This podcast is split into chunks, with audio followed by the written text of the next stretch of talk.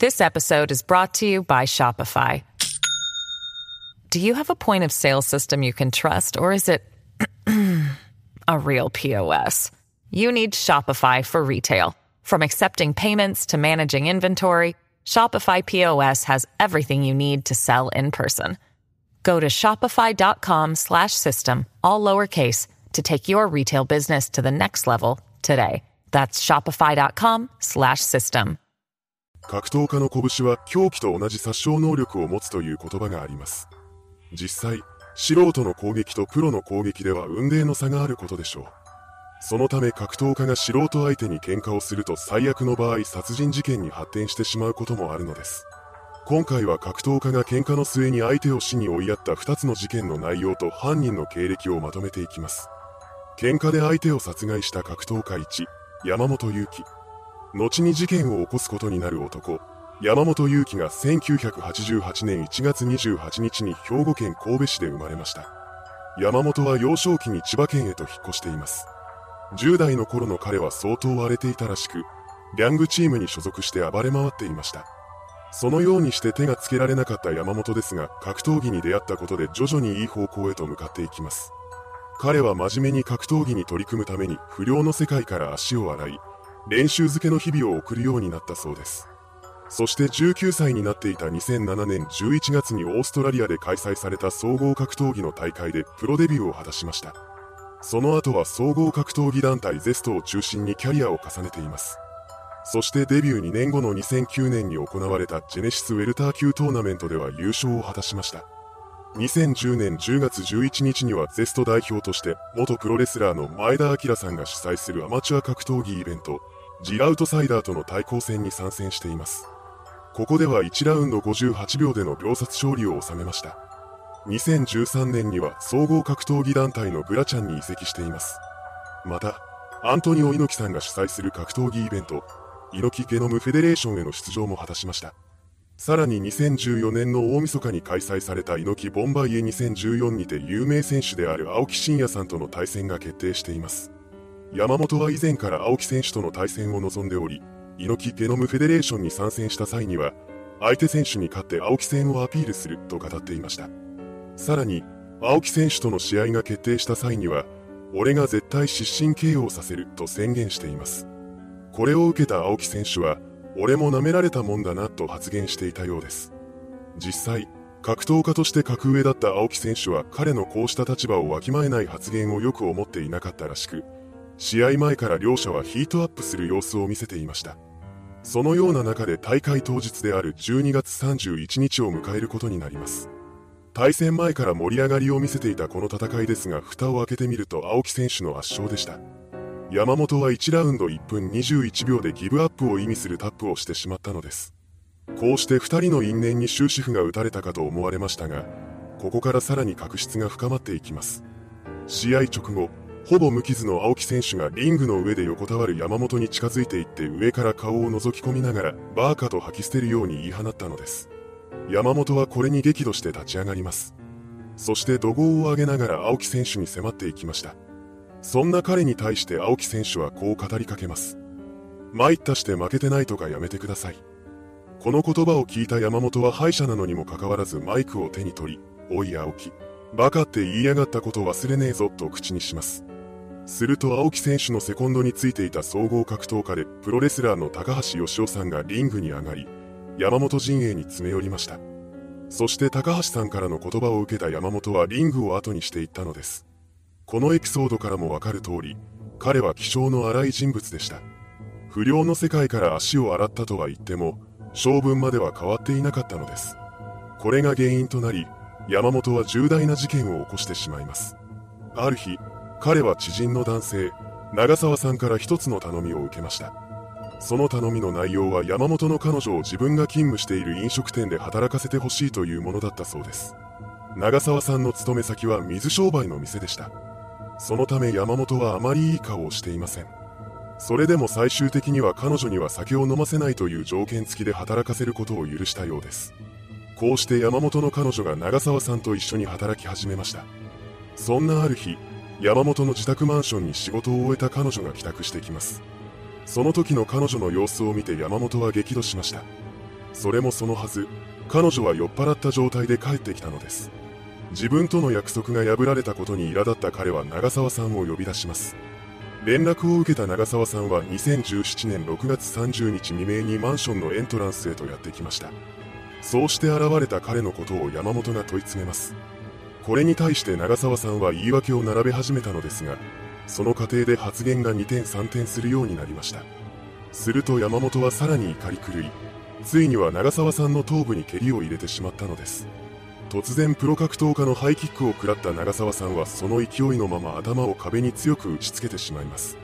その結果、彼はくも膜下出血を起こし、その場で意識不明の状態に陥ってしまいました。長澤さんの意識がないことに気がついた山本は自ら119番通報を入れています。そして駆けつけてきた警察官に暴行したことを伝えたようです。この発言を受けた警察は山本を傷害容疑で逮捕しました。そんな中、長澤さんは病院に救急搬送されています。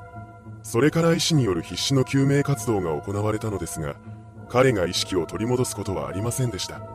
そして翌日の夕方に息を引き取ってしまったのです。去年23歳でした。こうして被害者である長澤さんの死亡が確認されたため、以降の警察は容疑を傷害から傷害致死に切り替えて捜査を進めていきます。その後山本は傷害致死罪で千葉地裁に起訴されました。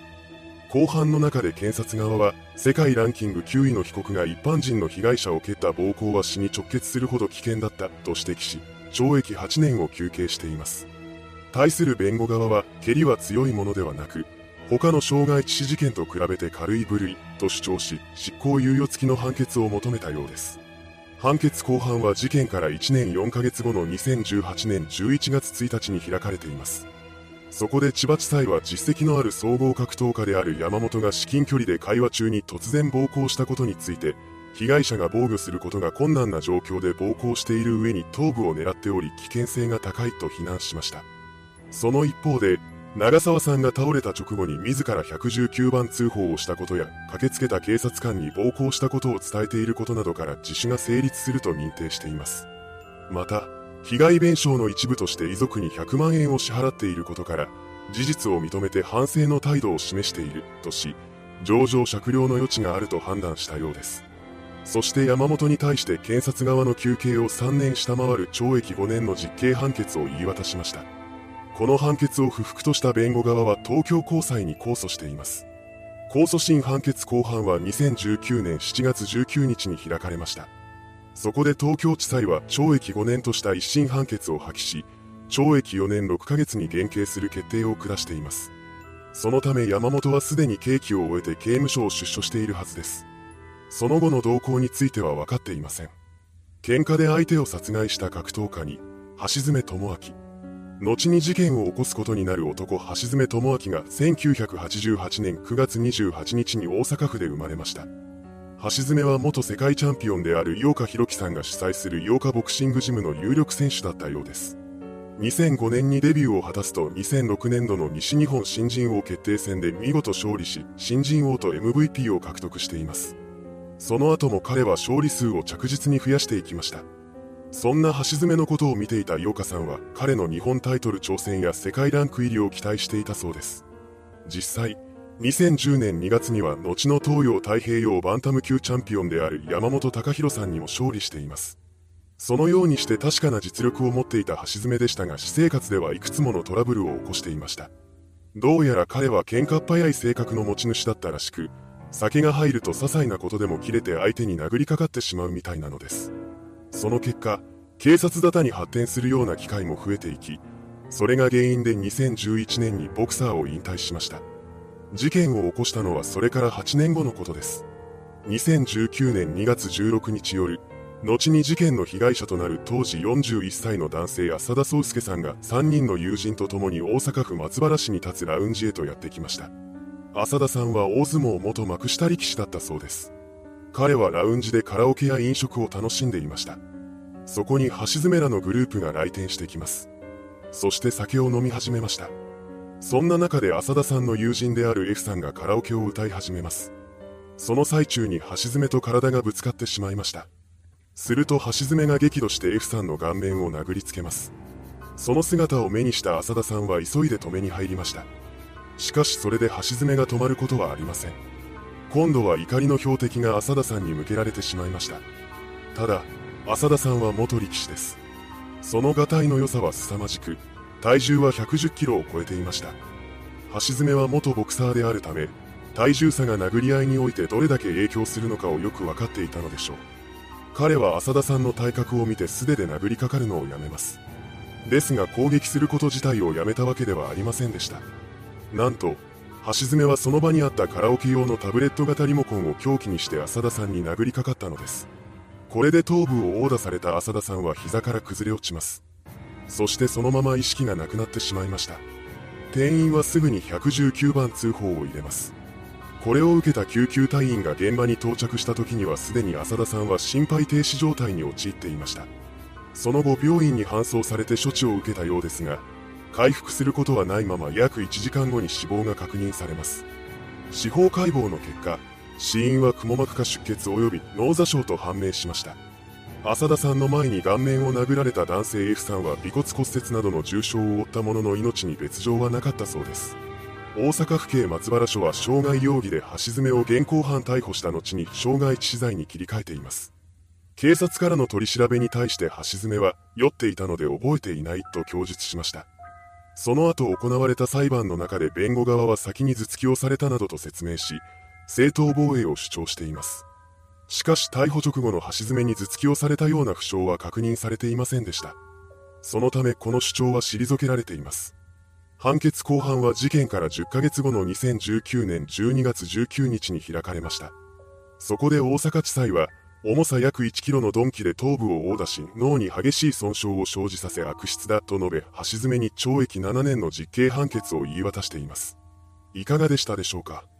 プロとしての実績を持つ格闘家が喧嘩の末に相手を殺害した2つの事件。殺意が認定されなかったことから両事件は傷害致死罪にのみ問われることになっています。結果として死者は出たものの、どちらも下された判決は7年以下の懲役刑でした。この判決に対して世間からは軽すぎるという声も多く上がっています。それではご視聴ありがとうございました。